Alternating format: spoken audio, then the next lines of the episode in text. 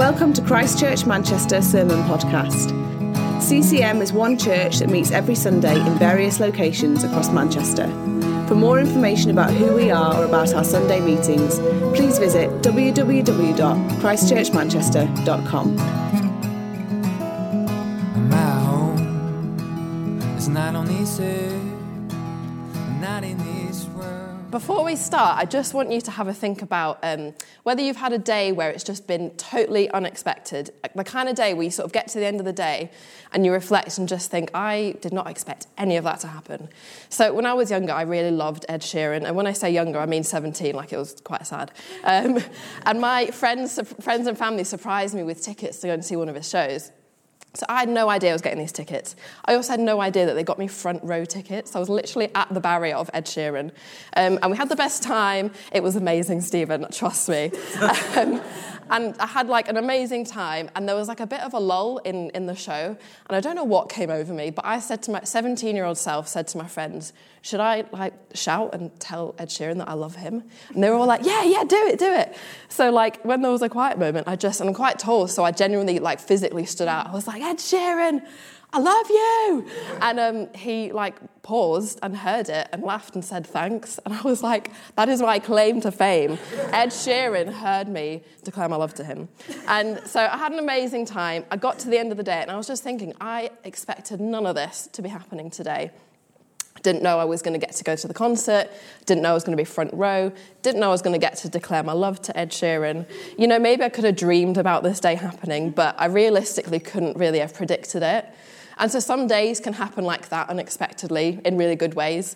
Others it can happen in not so good ways, you know, losing a loved one, losing a job, something breaking irreplicably, losing something, a natural disaster happening. But the resounding sort of common theme between what happens in our future is that it's sometimes unexpected and oftentimes out of our control, but we, we can't stop tomorrow happening, we can't stop the future coming. And the series we've been looking at in this morning is called Where Your Treasure Is. And we've been looking into what the Bible says about how we should respond to and deal with money. And today, the title on what, on what I'm preaching on is called Tomorrow Matters. And I really want us to think about what the Bible says about preparing for the future, both the expected and unexpected future, and how we can apply that to our money habits. So, as my Ed Sheeran story shows, we can never truly know what the future will bring. we can guess, we can speculate, and some things we can expect to happen, but we can never really truly know. But tomorrow does matter. In a biblical sense, as we'll see in a minute, preparing for the futures matters, but also in a personal sense, we want to be, you know, diligent and try to make sure that we'll be okay in the future. It's a natural human reaction to try and secure a future that's favourable for us. But there is a biblical way to consider tomorrow and the future and how our actions today have an impact on that. And that's what I want to dive into today. And I also want to be really frank and apply this to a financial lens as well. This whole series has been geared towards encouraging us to think about our financial situation and how we can make sure that that aligns with our faith as well. And as a society, we can be quite closeted or have a bit of a stiff upper lip when it comes to being vulnerable about our finances. But I want to hit on the nose today that at our age, in our 20s and early 30s, or whatever age it is, finances are incredibly important. But there's a way to deal with them that honours God. It honours Him as our provider and allows us to be governed by God and not in, in our finances and not by fear. So, first, I want to have a little bit of a look at what the Bible says um, about thinking about and preparing about in the future it can be quite often easy to fall into this trap of an idea that we only live moment to moment and every single moment and every single decision needs to be consulted on. So we don't plan ahead and we just expect the answer to be given us given to us in the here and now. And then we live life just moment by moment. And sometimes we are called to live life like that. Sometimes we feel that God asks us to live somewhere or live in some way. That means we can't really plan ahead. We do just have to trust him. Sometimes there's moments in life where mental health or lack of resources or other issues just get in the way, and living moment to moment is all that we can do. So I'm not dismissing that at all. But in other scenarios of our life, if we live fixated on every single current moment, we struggle to look ahead. And God created us to make decisions, and so He created us to make decisions that will have an impact on our future as well. Even though we don't have control of the future, He allows us to make decisions based on what we think might lie ahead. But because of this fixation on the idea that God doesn't want us to plan ahead, we can actually miss out on some pretty important parts in the Bible that actually encourage us to do that, to plan ahead, and it gives us the wisdom on how to prepare for the future. So, if we look at um, Matthew chapter 6, verse 25, this is quite a common passage, but I'm going to read through it anyways. It says, Therefore I tell you, do not worry about your life, what you will eat or drink, or about your body, or what you will wear. Is, is not life more than food, and the body more than clothes? Look at the birds of the air. They do not sow or reap or store away in barns, and yet your heavenly Father feeds them. Are you not much more valuable than they? Can any one of you, by worrying, add a single hour to your life? And why do you worry about clothes? See how the flowers of the field grow. They do not labor or spin. Yet I tell you that not even Solomon in all his splendor was dressed like one of these. If that is how God clothes the grass of the fields, which is here today and tomorrow is thrown into the fire, will he not, will he not much more clothe you, you of little faith? So do not worry, saying, What shall we eat, or what shall we drink, or what shall we wear? For the pagans run after all these things, and your heavenly Father knows that you need them. But seek first his kingdom and his righteousness, and all these things will be given to you as well. Therefore, do not worry about tomorrow, for tomorrow will worry about itself. Each day has enough trouble of its own. And so, this passage quite clearly talks about what our attitudes should be towards tomorrow. But if we actually read into it, it doesn't say don't prepare for tomorrow, it says don't worry about tomorrow there might be an eventuality where planning, despite planning and preparation, something could happen tomorrow that means we are without clothes, without things to eat, or without things to drink. And God will absolutely protect us through that. So we don't need to worry about tomorrow. It also says don't run after these things. So we need to look at where we put our devotion and our worship. But it doesn't mean that we squander away, squander away the resources and the time that we have today without thought. If you're ever in need of some like cracking nuggets of wisdom, Proverbs is absolutely rammed full of them. It's like our life manual. If you're stuck and need to be told of what the Bible thinks of a certain habit or a certain thing in life, Proverbs is a good place to start. And it's absolutely stuff full of advice and wisdom of how we should treat planning for the future. So I'm just going to pick out a few of them. For example, Proverbs chapter 10, verse 4 to 5 says, A slack hand causes poverty, but the hand of the diligent makes rich. He who gathers in the summer is a prudent son, but he he who sleeps in the harvest is a son who brings shame. Basically, the writer is saying it's good, it's good to work and build up resources and use them well.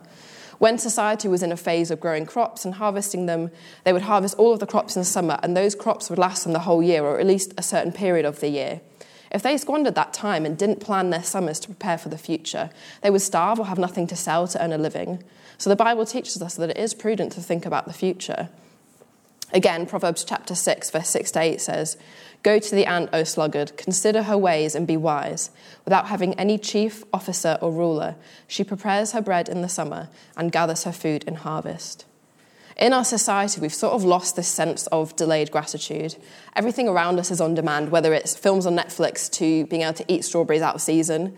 It means we've lost sight of having to put in work today to make sure we can feed ourselves tomorrow. In another bit of the Bible, Paul, who is another person to look to for some really sound advice, in 1 Timothy 6, verse 17 to 19, he says, As for the rich in this present age, charge them not to be haughty, nor to set their hopes on the uncertainty of riches, but on God, who richly provides us with everything to enjoy. They are to do good, to be rich in good works, and to be generous and ready to share, thus storing up treasure for themselves as a good foundation for the future, so that they may take hold of that which is truly life.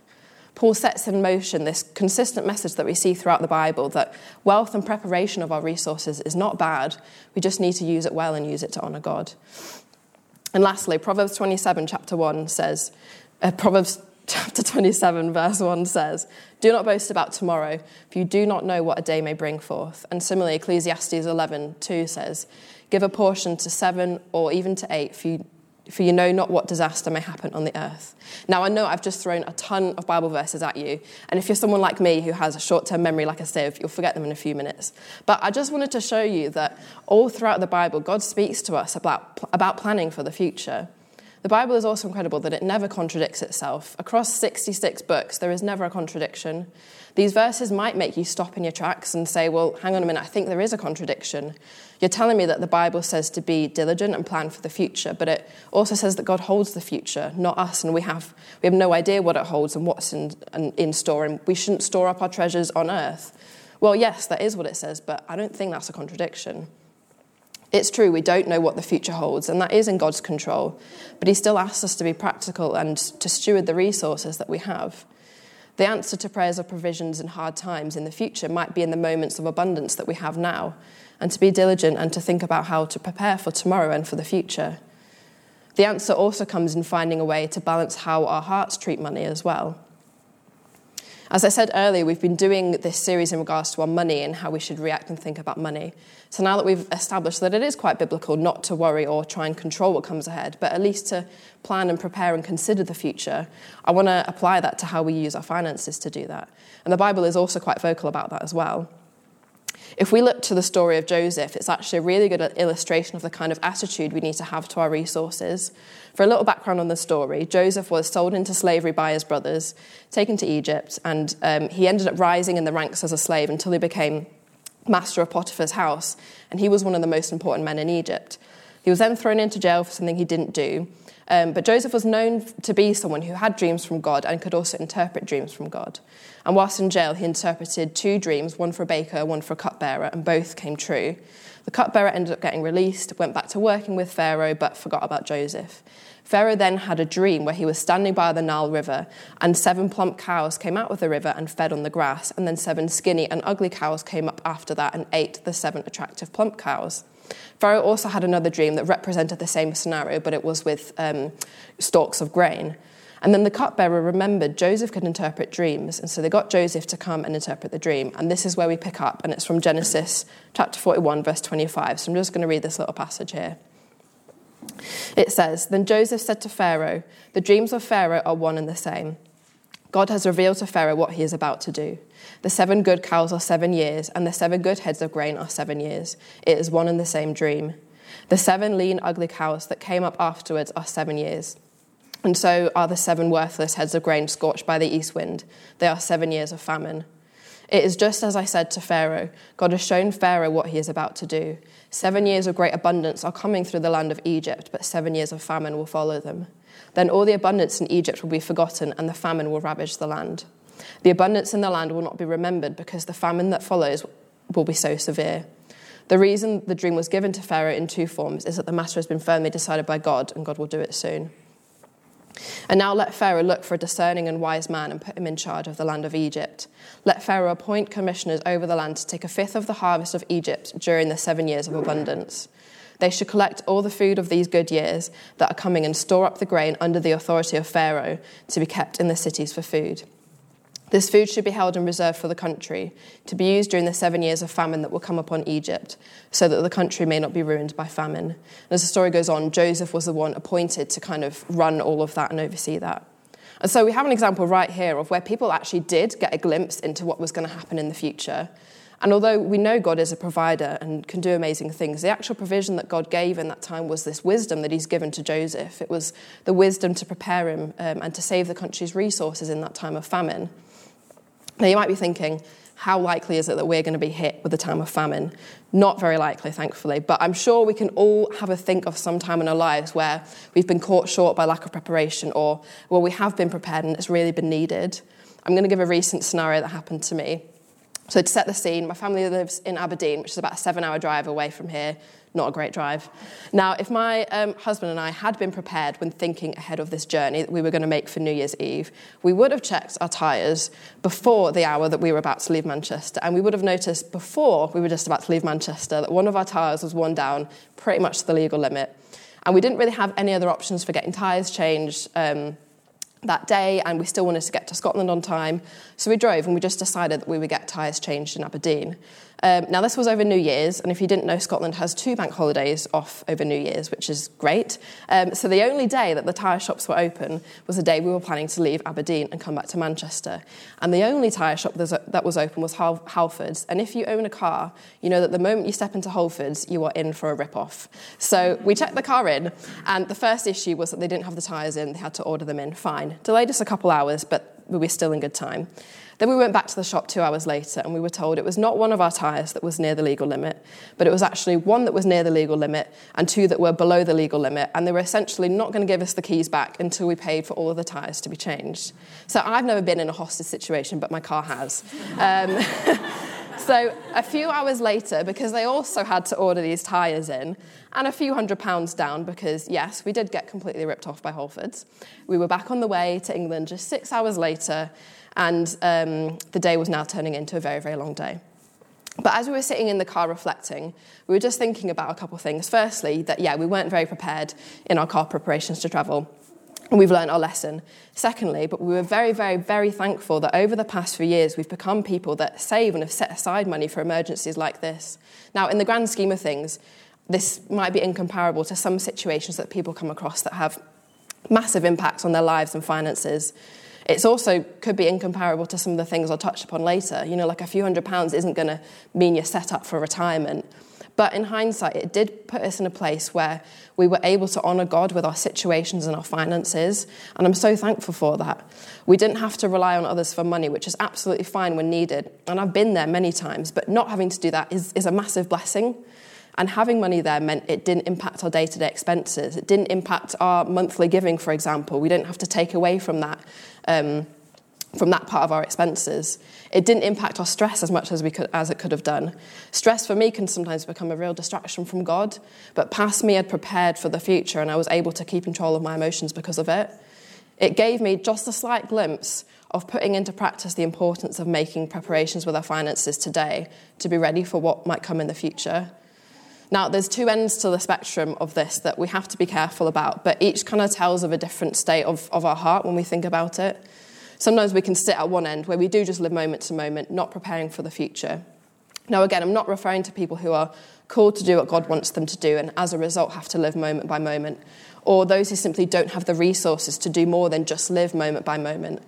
Um, but what I mean is just blindly making it through life, spending without thought, not realizing that money is finite, and there will come a time where you know someone gets ill and all of a sudden there's no in- income, or you could go to retirement and all of a sudden there's no pension. Or it could be a broken tyre and all of a sudden you're cutting into money that you don't have. When we live like this, and I can guarantee myself included that I've been there, it, it, it reflects that we don't recognise that what we have is a gift from God. James chapter 1 says that every good gift and every perfect gift is from above. We're not honouring God by not using it for things to create a life that is healthy and, and enables us to respond in times of need to ourselves but to others as well. God does provide, but sometimes the provision for the future can be found in our diligence with our money today. But the flip side also isn't great. Again, going back to Matthew chapter 6, verse 19 says, Do not lay up for yourselves treasures on earth where moth and rust destroy, and where thieves break in and steal, but lay up for yourselves treasures in heaven, where neither moth nor rust destroys, and where thieves do not break in and steal. So there's a great uncle in my family called Uncle Brian, and I didn't know him at all. He didn't really, um, he was quite a secluded sort of character, so didn't really interact with family. But he recently, um, he died at the beginning of last year, and my auntie and grandparents went to clear out his house. And they had no idea that he was a hoarder. No one had any clue until they opened the front door, and there was literally just a pathway from the door to this seat where he sat, ate, slept, everything. Um, and so they were clearing through the stuff. Um, and they came across like just some kind of rubbish things like books that didn't really mean anything but they kept finding these like really old retro and quite like fancy radios they came across one they came across two and by the end of it they had 15 of these like radios that were just like sat fresh in boxes and the more they kind of went through the more they realized um, and put two and two together that basically this uncle was a bit of a bargain hunter. But something that makes me laugh about people who love a bargain is it's, it's not a bargain to get a good price radio if you've got 10 of them at home. It's not a bargain to buy shoes that, you know, are, are down a couple hundred pounds if you're still spending 500 pounds on them. Each to their own, but Uncle Brian was definitely a hoarder and just held on to things and didn't, didn't think of anything else to do. And hoarding can come down to a mental condition, and that's something completely different to deal with. But sometimes we can see these tendencies in our lives where we begin to hold on to things and not give them over to God. And that can be in a practical, financial, material sense as well. Hoarding can reflect a heart of greed, not wanting to give away, uh, or a heart that doesn't want to share, or a heart that doesn't just want to enjoy and honour what God has given us to use. We mustn't depend on wealth by storing it just endlessly in fear we have to depend on God and, and follow what, what He's asked us to use our money for. So we need to strike that balance. The money is there to be used for enjoyment, for emergency backups, for a re- retirement plan. And so we do need to store it for that because where the money is, it's, it's to be used and to be used for God's glory, even if that using is in the future. But we also have to be practical today about how we manage that money and make it available for tomorrow and for the future. It's also really important to look at what inspires our heart to save and to manage our money. Is it fear? Is it total material practicality? And, you know, it can change over time with different stages of the life that we're in. But it's not good if our heart doesn't care about honouring what God has given us and letting what He's given us bless us today, but also bless our futures as well. But it's also not good if we live in fear and just hold everything close to our heart. That also doesn't honour God, who blesses us with what we have, but asks us to share it and to enjoy it and to use it well. Psalm 62, verse 10 says, Though your riches increase, do not set your heart on them. Our heart shouldn't be in the money, our heart should be listening to what God wants us to do with it. And as we've had a sift through the Bible, it's quite clear that to save and to be diligent with our finances faithfully is something that God wants us to do. It honours Him to be careful and to save, as well as the other money habits that we have in our life as well. And so the past preachers in this series have looked at a few different topics. So first one was less is more, you know, setting up our hearts not to obey money but to obey God. Stress is bad, again, setting up our hearts to trust God and not trust money. And giving is good, so sharing and being generous with our money.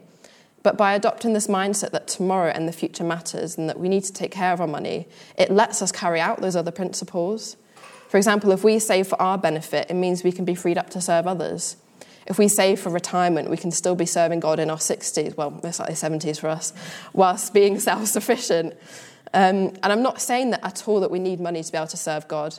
God can work with or without money, with or without financial stability. But it does honour God to recognise that our money is a gift from Him and it opens up doors for us, but for others as well. Sometimes God's provision for us later in life is through our actions today. And we can shy away from trying to be financially stable because we're worried about dwelling even on the thought of money too much. Um, you've probably heard this verse quite a bit, but in 1 Timothy chapter 6, verse 10, it says, For the love of money is a root of all kinds of evil. But let's not forget that it says the love of money is the root of all kinds of evil. Money used faithfully and in line with the wisdom that Jesus and the Bible gives can be used for God's glory, and saving is a habit that's included in that as well. The misinterpretation of this verse can cause us not to want to hold on to any money, but this doesn't have to be the case. These verses show us that saving is biblical. And as I said before, the Bible is never contradictory, so we do have to balance that with a heart that the Bible speaks about of not storing up treasures on earth and to have a heavenly perspective on wealth, that, that wealth is a gift from God to be used well. And saving is a form of using it well. We're just maybe delaying that using for the future. And we go through different chapters in our life. There'll be times when we don't save because obeying God in that moment requires the money elsewhere. There'll be times when we're not able to save.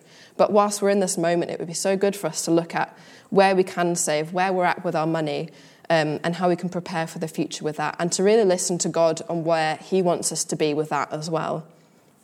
So, as we draw into a close, I just want to take a minute to talk about how this can look practically in our lives.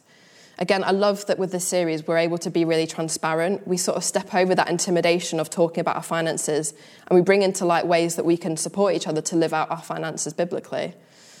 So, first things first, saving takes time and sacrifice. If you think about Joseph's situation, there were probably a lot of people who thought Joseph was being stupid and that it was unnecessary to put away all of those crops in the seven good years. But those would have been the same people that came to rely on those savings in the seven years of famine. And saving isn't an overnight success. It looks like a lot of thought and planning and commitment. It also means delaying gratitude sometimes, something that I find really hard in our society. And it can be really intimidating to know how to start saving or what you're saving for. And it looks totally different from each person. But I just want to mention a few to get them in your head, some really practical ways that, um, that you can maybe think about how you're going to be saving and planning for your future. Saving could be for the expected future and the unexpected future. In our expected future, have we thought about saving for retirement? You know, we want to be able to sustain ourselves during retirement. Having retirement money frees up stress and other resources to be able to live a life of enjoyment, but also one that serves God. Saving for the future could allow us to bless the next generation.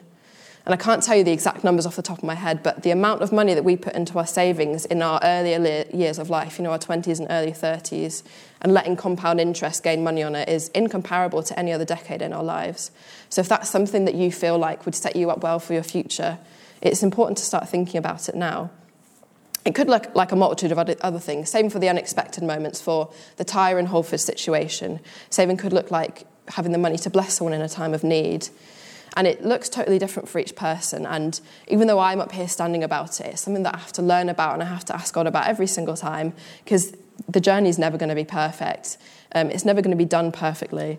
Um, I do love a good spreadsheet though, so also don't feel alone in this. If it's something that we want to be open about and share about, we want to encourage each other and point each other towards God and how He wants us to be really practical um, with our finances. Um, but something that preparing this preach has taught me is to look for the Bible and see that God does want us to be diligent with our future, and I think it does apply to our finances. And I'm also thankful that God gives us peace as well, that we do know that whatever comes tomorrow, there is peace. Because I'm not going to leave today sort of saying you need to go and have your retirement sorted, you need to get a house, and this and that and the other. It might not look like that for you. And you might try that and it might not work, but God, um, God is with you through that, through the failures and the good bits as well. Um, but I just, I hope that I've been able to show you that thinking about the future and about tomorrow is biblical. Jesus talks a lot in the New Testament about money and it reiterates the same ethos. Our treasure is in heaven, but money is a gift that God gives to be used well. But there's no perfect way to do it.